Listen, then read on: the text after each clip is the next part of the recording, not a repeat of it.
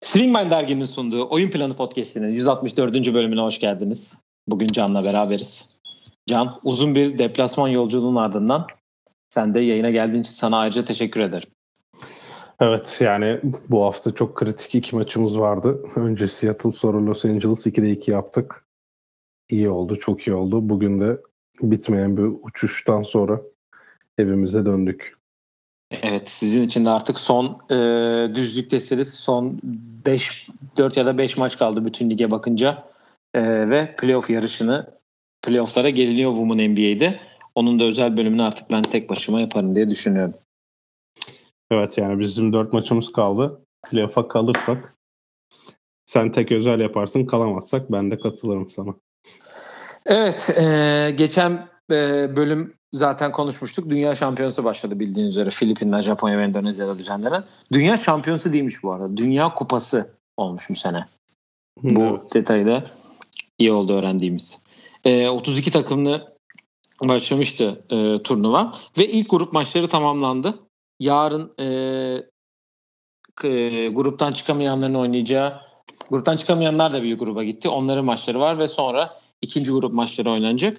Biz bugün Amerika konuşacağız. Amerika milli takımı nasıl bir grup aşaması geçirdi? Önümüzdeki önündeki grupta kimlerle oynayacak? Onu konuşacağız. Diğer bütün gruplara kısaca bir bakacağız. Ve hayal kırıklığı yaşadığımız bir takım var. Ondan en son bahsedeceğiz. Spoiler ve vermeyeyim Fransa konuşacağız. Ee, istersen Amerika ile hemen başlayalım. Ee, Amerika zaten turnuvaya büyük favori olarak geldi. Ee, ve Yeni Zelanda, Yunanistan, Ürdün'de e, üçünde rahat yani geçtiği bir e, grup aşamasından üçte üçlü gruptan çıktı ve Karadağ, Litvanya ve Yunanistan da alt gruptan kendilerine geldi. İkinci grupta mücadele edecek. Ee, ben Yunanistan ve Yeni Zelanda maçlarını izledim. Ürdün maçını e, bizim saat farkından dolayı bir tık sabah dört buçuktaydı maç. Ondan e, sonra özetine biraz baktım. E, Amerika ama ilk iki maça göre ilk devre hariç çok fazla zorlanmadığı bir grup aşaması geçirdi. Evet dediğin gibi bence de favori gelmişlerdi. Biraz fazla soru işareti vardı ki biz konuştuğumuzda da o soru işaretlerinden bahsetmiştik. Ama Steve Kerr'ün yaptığı bu sistemde kurduğu sistemde son maçta e, yaptığı ilk beş değişikliğiyle ne ne yapmak istediği, neye çalıştığı gayet bence herkesin önüne de çıkarmış oldu. Bu Anthony Edwards'ın bir röportajı çıktı geçen hafta. Hani bu takımda Kobe yok ben niye Wade gibi bench'ten geliyorum tarzı bir yorumu vardı. O, o yüzden hani takımda tam ne yapmak istediğini anlat derken bu Edwards için de tabii hem takımın en skoreri olması hem de dakikada da e, birinci sırada olmasından dolayı yani bu takım liderin kim olduğunu tamamen görmüş olduk ki bunu son hazırlık maçından sonra da biz konuştuğumuzda söylemiştik. Ama burada da hani önemli maçlar geldiğinde de mesaj yerine ulaşmıştı.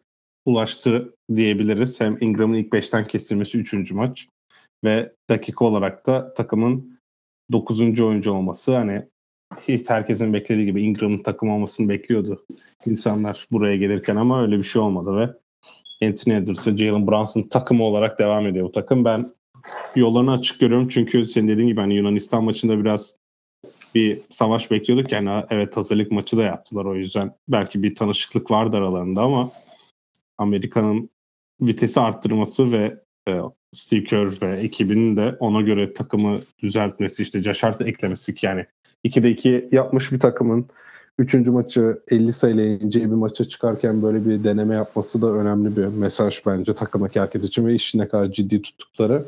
Burada da baktığında zaten 21 dakikanın üstünde oynayan da yok. Biraz vidalar sıkılmaya başladığında ben rotasyonda daralacağını düşünüyorum.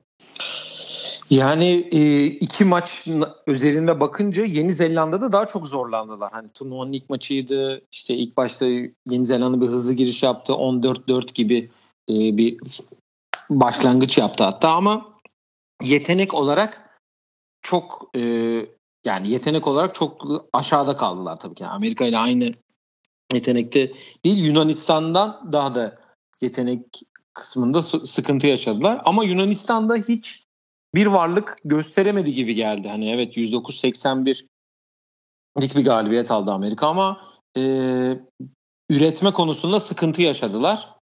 E, orada bir Thomas Walkup yerine acaba Tyler Dorsey mi olsaydı devşirmesi diye de sorular e, herkesin kulağındaydı. E, Ingram zaten en başından beri söylüyor. Hani hazırlık maçlarında da ben hiç beğenmemiştim. Hani bu takımda oynamak istiyorsa Carmelo rolüyle alıp hani topu atma rolüne geçmesini düşünüyordum ki sadece 15 top atmış. Yani bunun 6'sı üçlük. Hani gelen topu atmada hani gelip atacak yani çok fazla varyateye girip top kaybı konusunda da e, sıkıntı yaşadı ki ilk 5'ten de kesildi ki Yunanistan ve Yunanistan maçında ikinci devre oyuna girmedi. Öyle diyeyim sana yani. E, onun dışında iyi olan e, takımı hani sen zaten Anthony Edwards'tan bahsettin. E, o da 16 sayı ortalamayla oynuyor. Takımın en yararlı oyuncusu ama burada tabii ki en çok konuşacak şey Austin Reeves olduğunu düşünüyorum. E, 19,5 dakika ortalama ile takımın en yararlı ikinci oyuncusu 11 sayı ortalama yaptı. Çokça ciddi bir e, özellikle Amerika medyasında bu konuda çok da bir hype var. E, Austin Reeves açısından. Tyrese oynadıkları bölümde özellikle çok daha fazla e, faydalı oluyor takıma.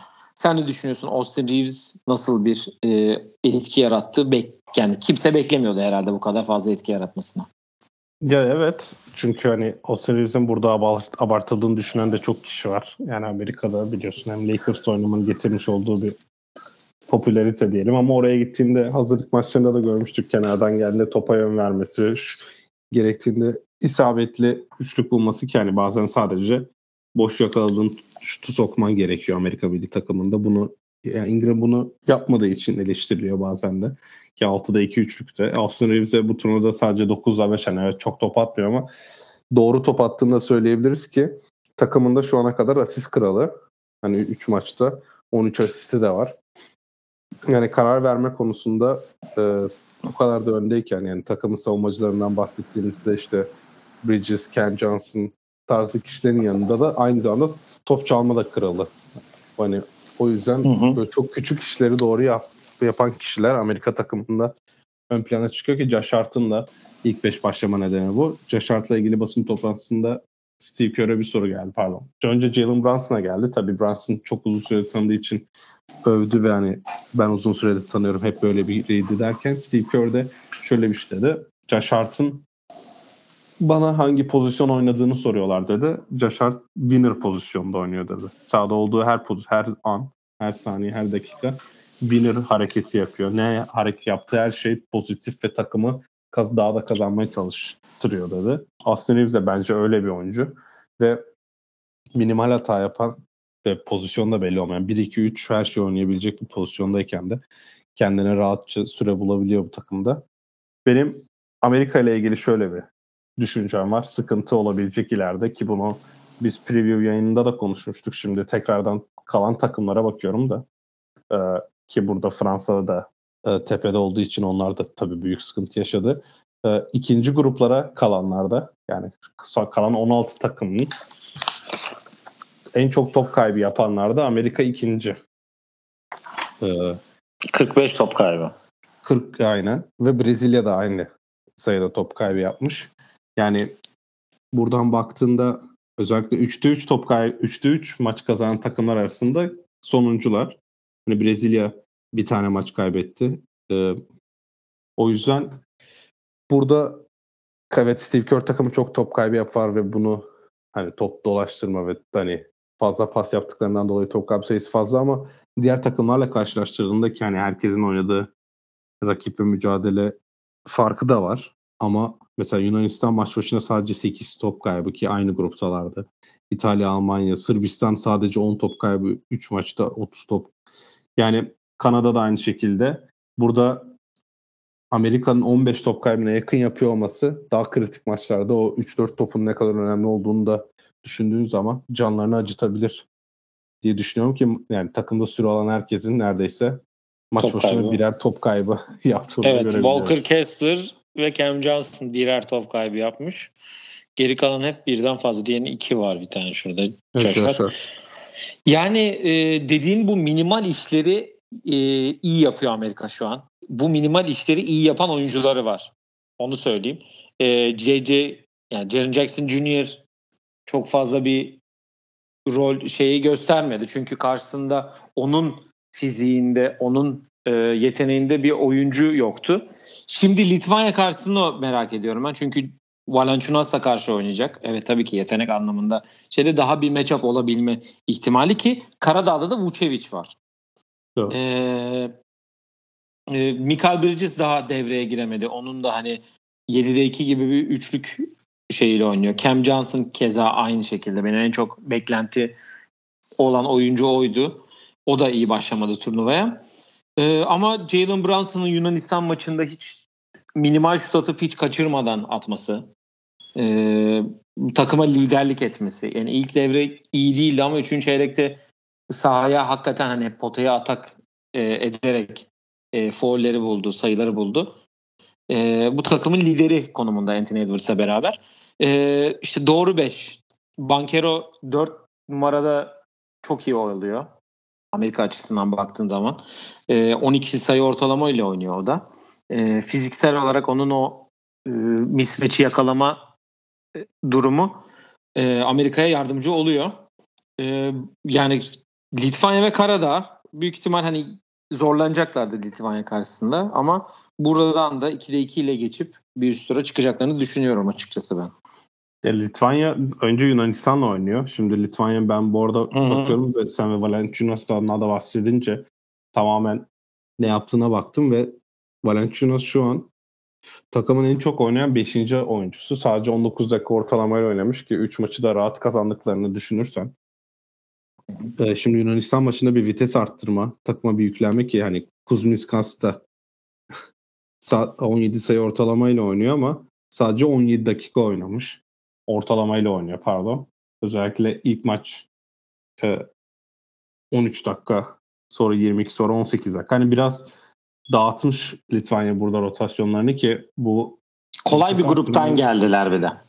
Evet, vites arttırman gerektiğinde nasıl dağıtacağını böyle turnuvalarda şimdi Amerika'da rotasyonu kısarken illa bir sıkıntı yaşayacaktır. Burada doğru kısmak rotasyonu tabii o da olası bir olay ama biraz geç kalmış olabiliyorsun. Bu belki e, ikinci grup aşaması olmasının da artısı bu. Eğer Yunanistan maçında biraz sıkıntı yaşarsan ve doğru beşi bulduğun an o maçı bitirip hadi Amerika beşinde maç krize girerse ya da maçı krize getirebilirsen bir anda ona dönmeni de sağlayabilir. O yüzden bu gruptan çıktın ve hemen single hemen elenme maçı oynamak yerine bu grup işi de bence bazı takımlar için çok önemli. Özellikle böyle dakikaları dağıtan takımlar için.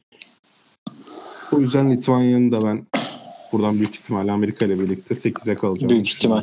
Bir de e, yani şimdi bakıyorum Mısır'ı 26 sayıyla yenmişler. Meksika'yı 30 sayıyla yenmişler. Karadağ'ı 20 sayıyla yenmişler. Şimdi istersen öbür gruplara da geçelim Amerika ile ilgili eklemek istediğin herhangi bir şey yoksa. Yok geçelim. Ee, yani turnuva 32 takımla bu sene ilk defa oynandı ve ciddi anlamda e, bir kalite farkı çok ortaya çıktı. Özellikle ikinci gün ortalama maçlar 26 sayı farkla bitmişti. Hani e, çok fazla bu konuda hani basketbol seyir zevki anlamında eleştiriler aldı turnuva diyeyim. E, ve hani elenen takımlar hani biz zaten diyorduk hani işte takımlar nasıl olacak nasıl şey yapacak ama e, son 16 takıma baktık baktığında öyle bir sürpriz yani bir Letonya'yı e, görebiliyoruz. Onu da zaten en son konuşalım. Oradan da Fransa'ya bağlarız. I grubuna gelelim e, istersen. Sırbistan, Dominik, İtalya ve Porto Rico. Burada e, Dominik'in 3'te 3'ü aslında biraz sürpriz oldu.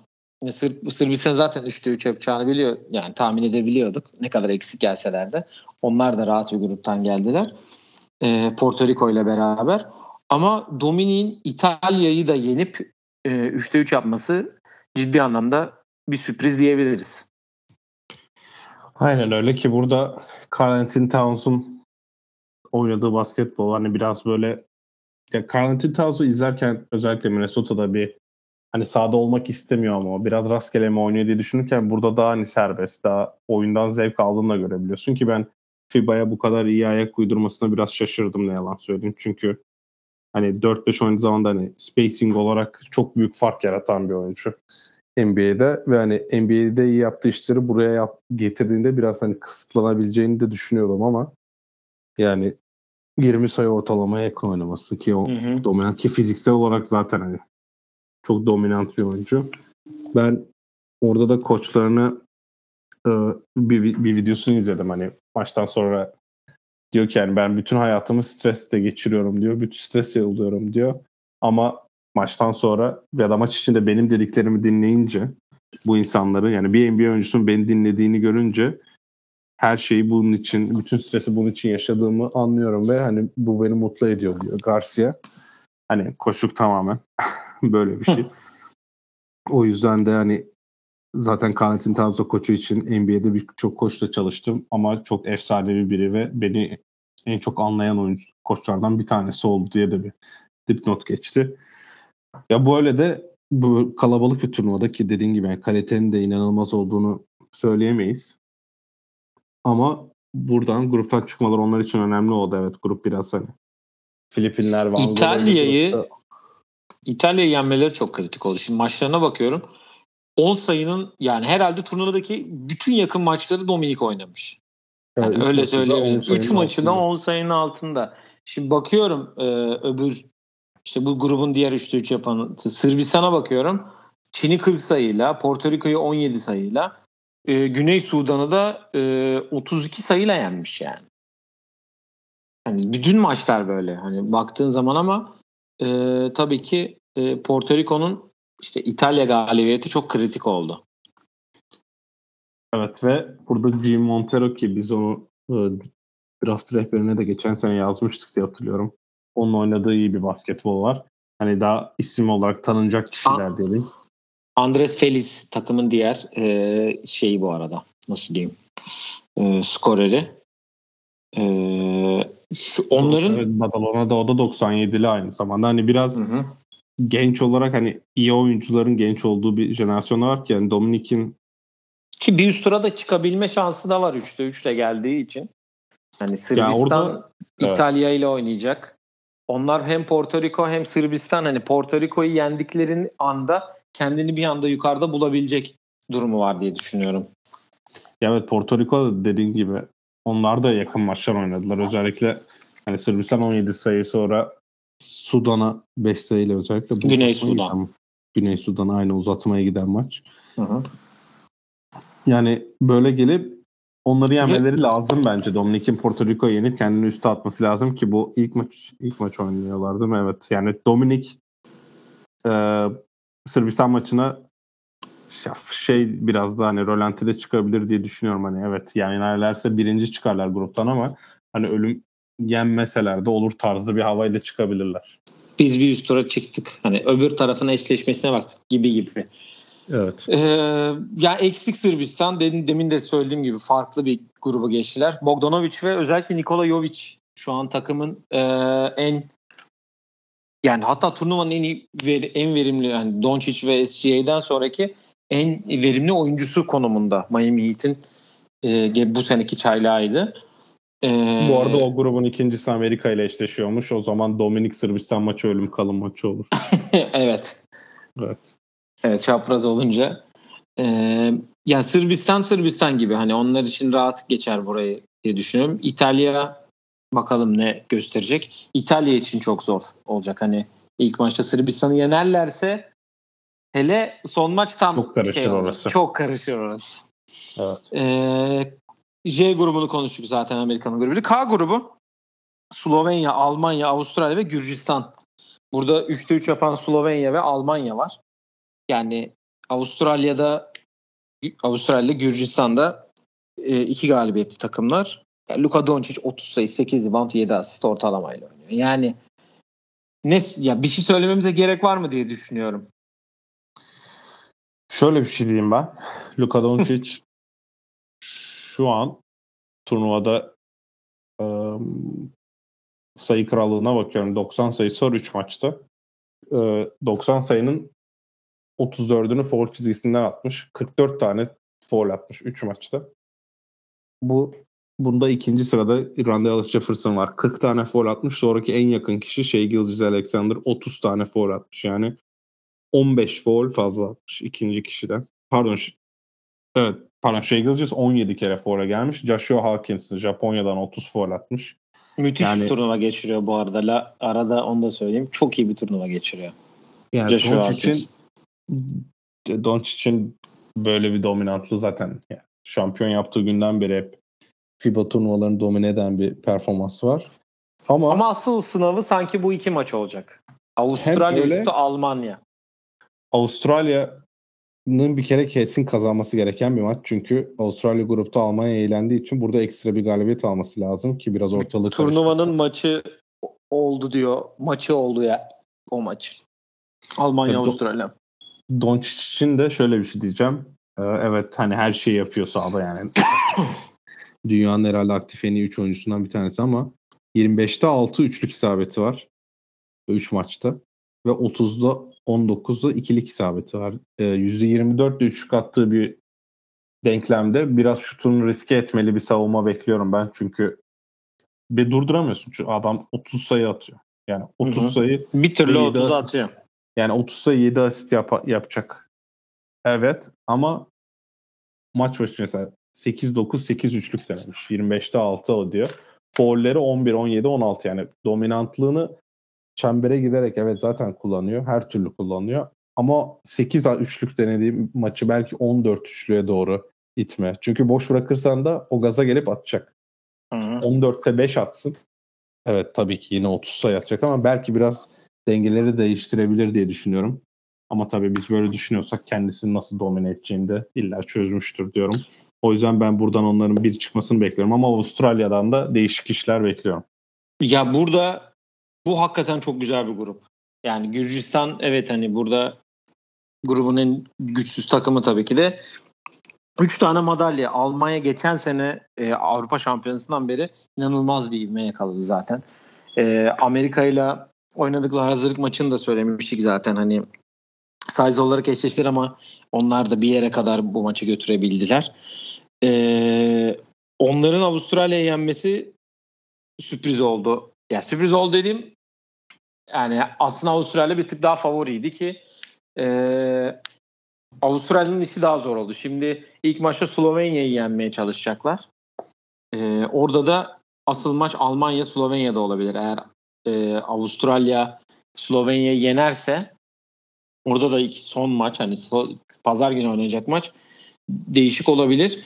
Ee, Avustralya ile ilgili de şunu söyleyeyim. Avustralya Fransa'dan sonra olimpiyatları garantileyen ikinci takım oldu. Çünkü Okyanusya e, temsilcisi dünya şampiyonasında kalmayınca e, öyle bir e, bilet aldılar ve olimpiyat olimpiyata gitmeye hak kazandılar önümüzdeki sene. Grup tahminin alayım. Slovenya ben Almanya'nın hata yapacağını düşünmüyorum. Yani, yani Almanya tabii. Slovenya'yı kaybedecekse Slovenya Avustralya yendiği için Almanya ikinci çıkar buradan. Yani ben Almanya'dan Almanya'yı garanti görüp Slovenya'yı bir tık görmüyor gibiyim. Slovenya Avustralya maçı enteresan olacak. Ne zaman? O Cuma günü o 8-10'da hem de bizim saatle güzel. Ve son grup Kanada, İspanya 3'te 3'te gelen takımlar. Brezilya ve sürpriz Letonya. Ee, Kanada şu an herhalde Slovenya ile beraber hatta Slovenya'da Doncic formda ama takım olarak baktığında da Kanada en formda takım gibi gözüküyor. Ee, SGA'nin 22 sayı 8 rebound 5 asist ortalaması var. Ee, İspanya Kanada 3 Eylül'de oynayacak. Brezilya'da da talihsiz bir ilk maç sakatlığı Neto bu sene Fenerbahçe forması giyecek. Ti, giyemeyecek. Ki giyemeyecek. Evet çok e, şanssız bir sakatlık geçirdi. Ama e, Brezilya bir üst tura çıktı. Tabii ki Kanada ve İspanya favori. Letonya'nın Fransa'yı yenip buraya gelmesi. Onu en sona bırakalım. İspanya ne kadar gidecek daha? İspanya İspanya yani ben dediğim preview'da demiştim çok bir kere çok şeker bir kura çekmişti. Dediğim çok, gibi. Yani gruba bakınca buradan çok rahat bir şekilde çıkacağı da belliydi. Birinci çıktı. Üçte üçü yukarı taşıması da önemli Brezilya'ya yenerek. Ben Letonya'nın fişini çekeceklerini düşünüyorum. Çünkü böyle takımları biliyorsun böyle gazla işte sürpriz yaptım geliyorum biraz şey gibi. Barcelona futbol örneği olacak da Barcelona 5-0 neydi 4-0'ın rövanşını 6-1'le yenmişti ya sonra Paris Saint Germain'i. Paris Saint Germain sonra Bayern Münih'e gitmişlerdi. İlk maçı 3-0 mı ne kaybetmişlerdi. Yine yaparız muhabbeti olmuştu. Öyle olmuyor o işler. Leto- Letonya'da da İspanya'nın öyle yapmasını bekliyorum ben. O zaman işte İspanya-Kanada maçı birincilik maçı oluyor.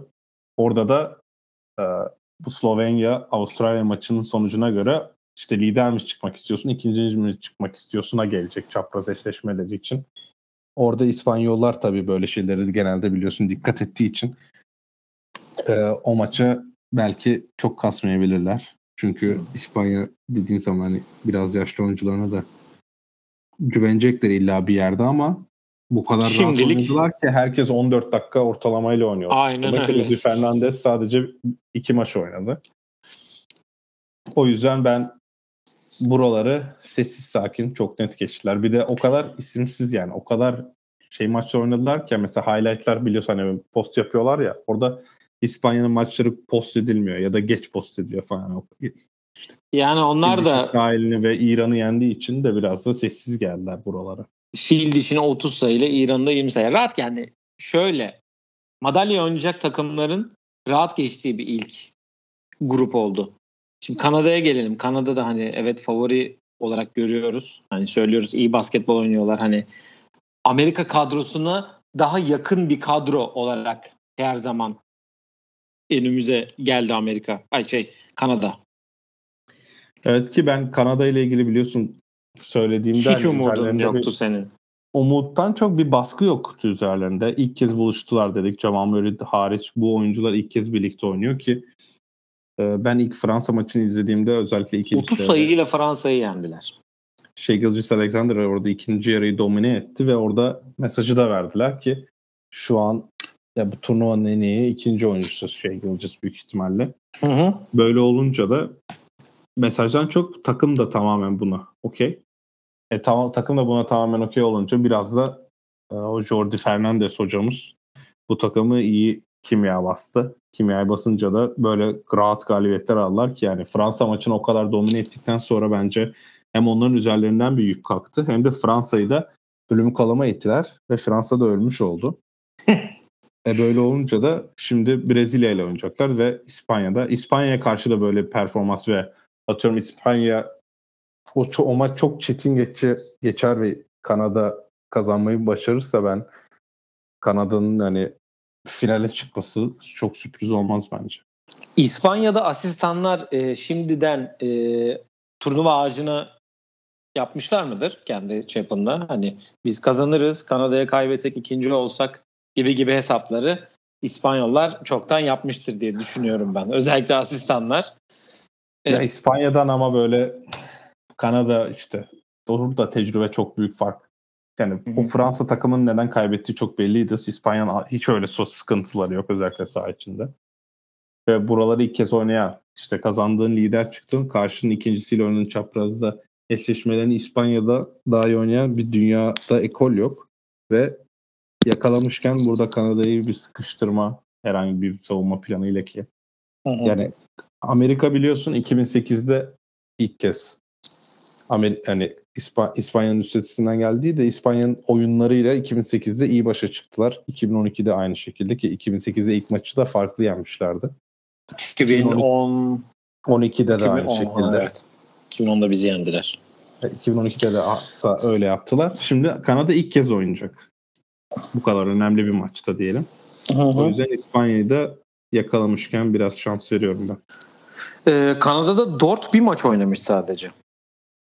Ona Enteresan. bir sakatlık Evet, evet. var mıydı diye. Yani enteresan. Ee, orada şöyle bir dakika dağılımına bakıyorum ben de. Ee, RJ Barrett burada da takımın en fazla süre alan oyuncusu. Gerçekten Tom Thibodeau bu, bu çocuğa aşılamış bunu. Barrett Ee, 8'de 2 foul atıyor bu arada. Evet. Bu Ben arada görmüştüm. yani 17 foul atmış. Kelly Olynyk'te 13. Dylan Brooks e, takımın en fazla süre alan üçüncü oyuncusu. Yıldız demiştik. Kendisi e, 6 top çalma. E, Austin Reeves yapınca alkışlanıyor. Dylan Brooks yapınca alkışlanmıyor. Evet evet. Dylan Brooks bu arada bayağı iyi oynuyor. Yani iyi oyuncu. Evet.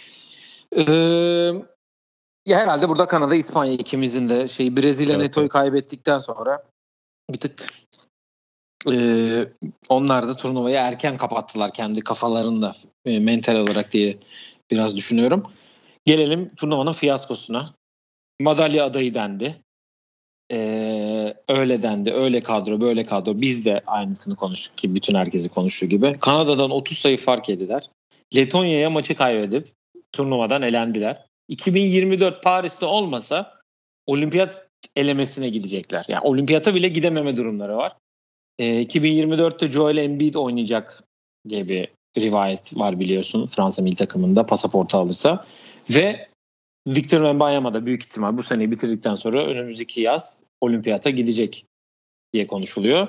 Ama bu Fransa'nın bir tane antrenörü yok. Yani bir kere point guard yok. Yani bugün şimdi yayın yayından önce biraz açıp baktım.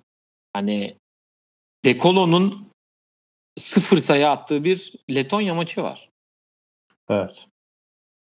Letonya maçı mıydı Kanada mı? Çok özür dilerim. Letonya, Galiba- Letonya. Letonya değil mi? Ya o ve 20 dakikaya yakın oynamış olması lazım. Çok özür dilerim. Evet, bir evet. daha check 19 edeyim. dakika. Evet. Ee, Rudy Gobert sadece 9 sayıda. Ee, şöyle bir bakınca yani Lesort 4, Dekolo 0, Tarp yani Evan Fournier ve Yabusele hariç Batum'un 13 sayısı var ki Batum da Kanada maçında çok kötü bir oyun sergiledi.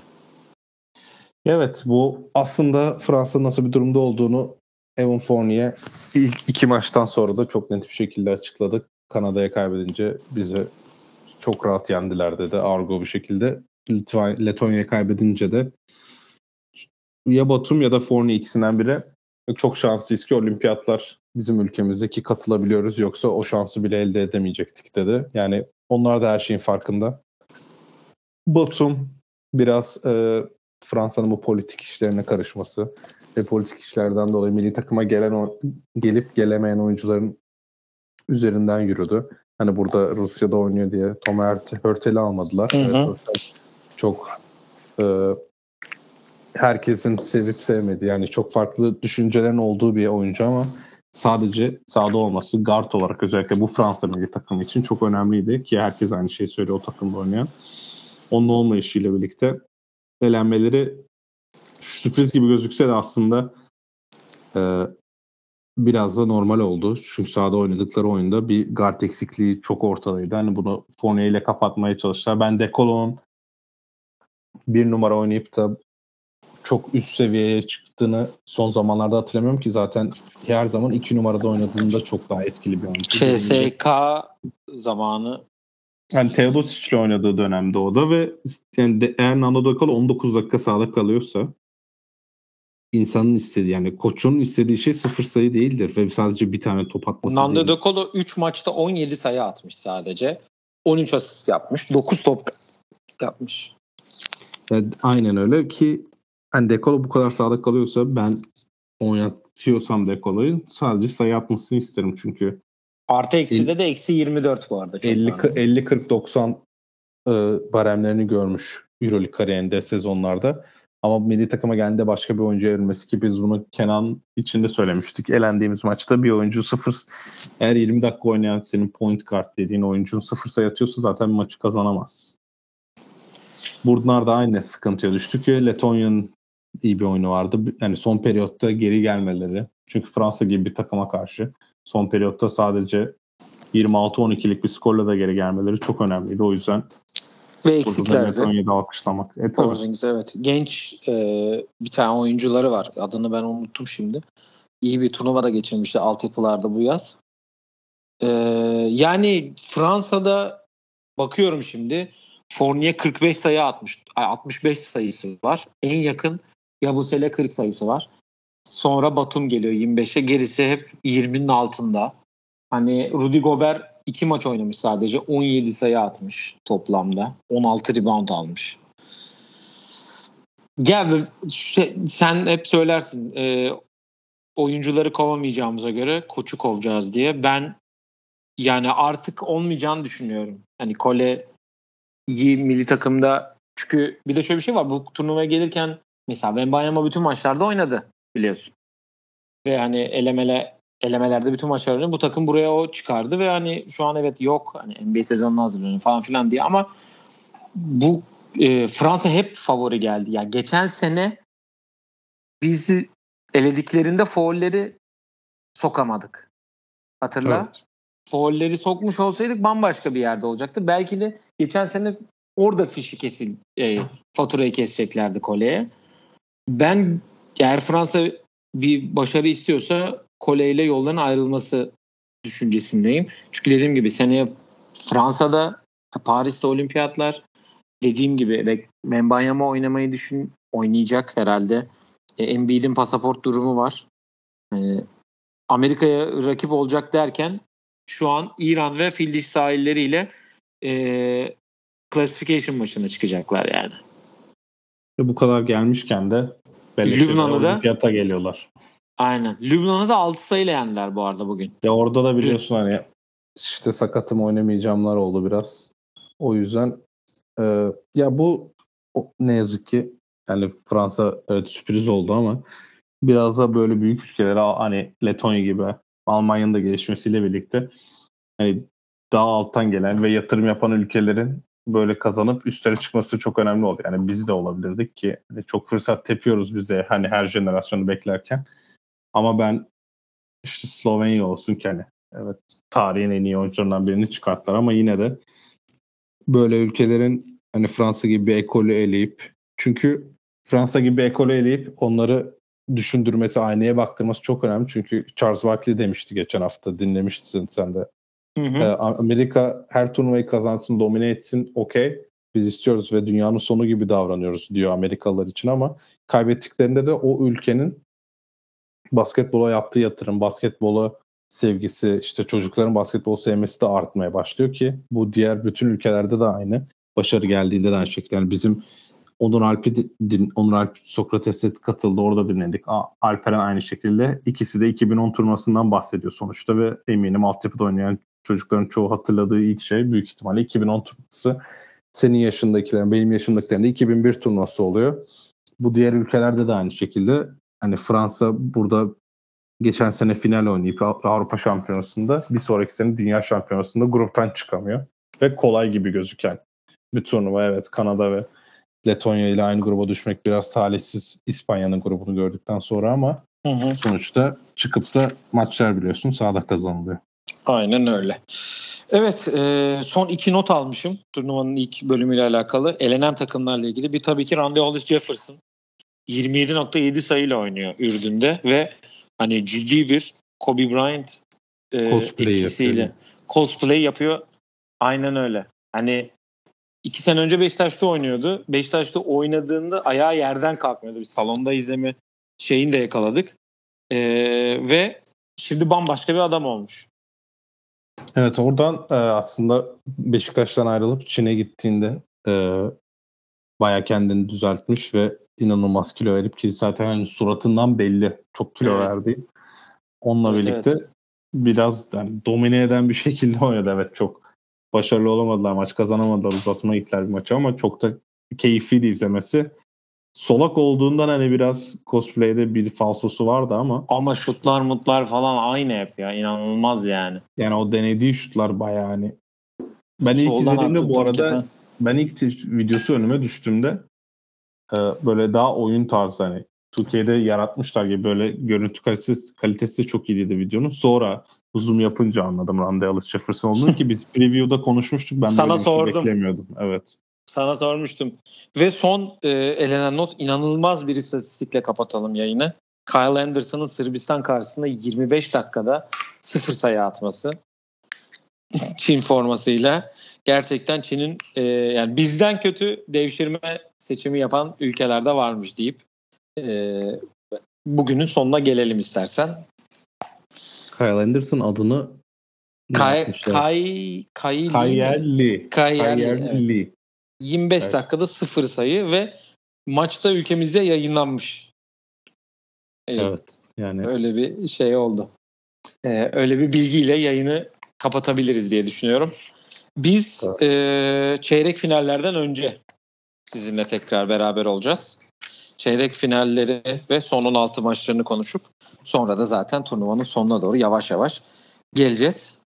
Ee, bizleri hem kendi hesaplarımızdan hem de Swingman dergi e, sosyal medya hesaplarından takip etmeyi unutmayın diyorum. Bir sonraki yayında görüşmek üzere. Kendinize iyi bakın. Hoşçakalın. hoşçakalın.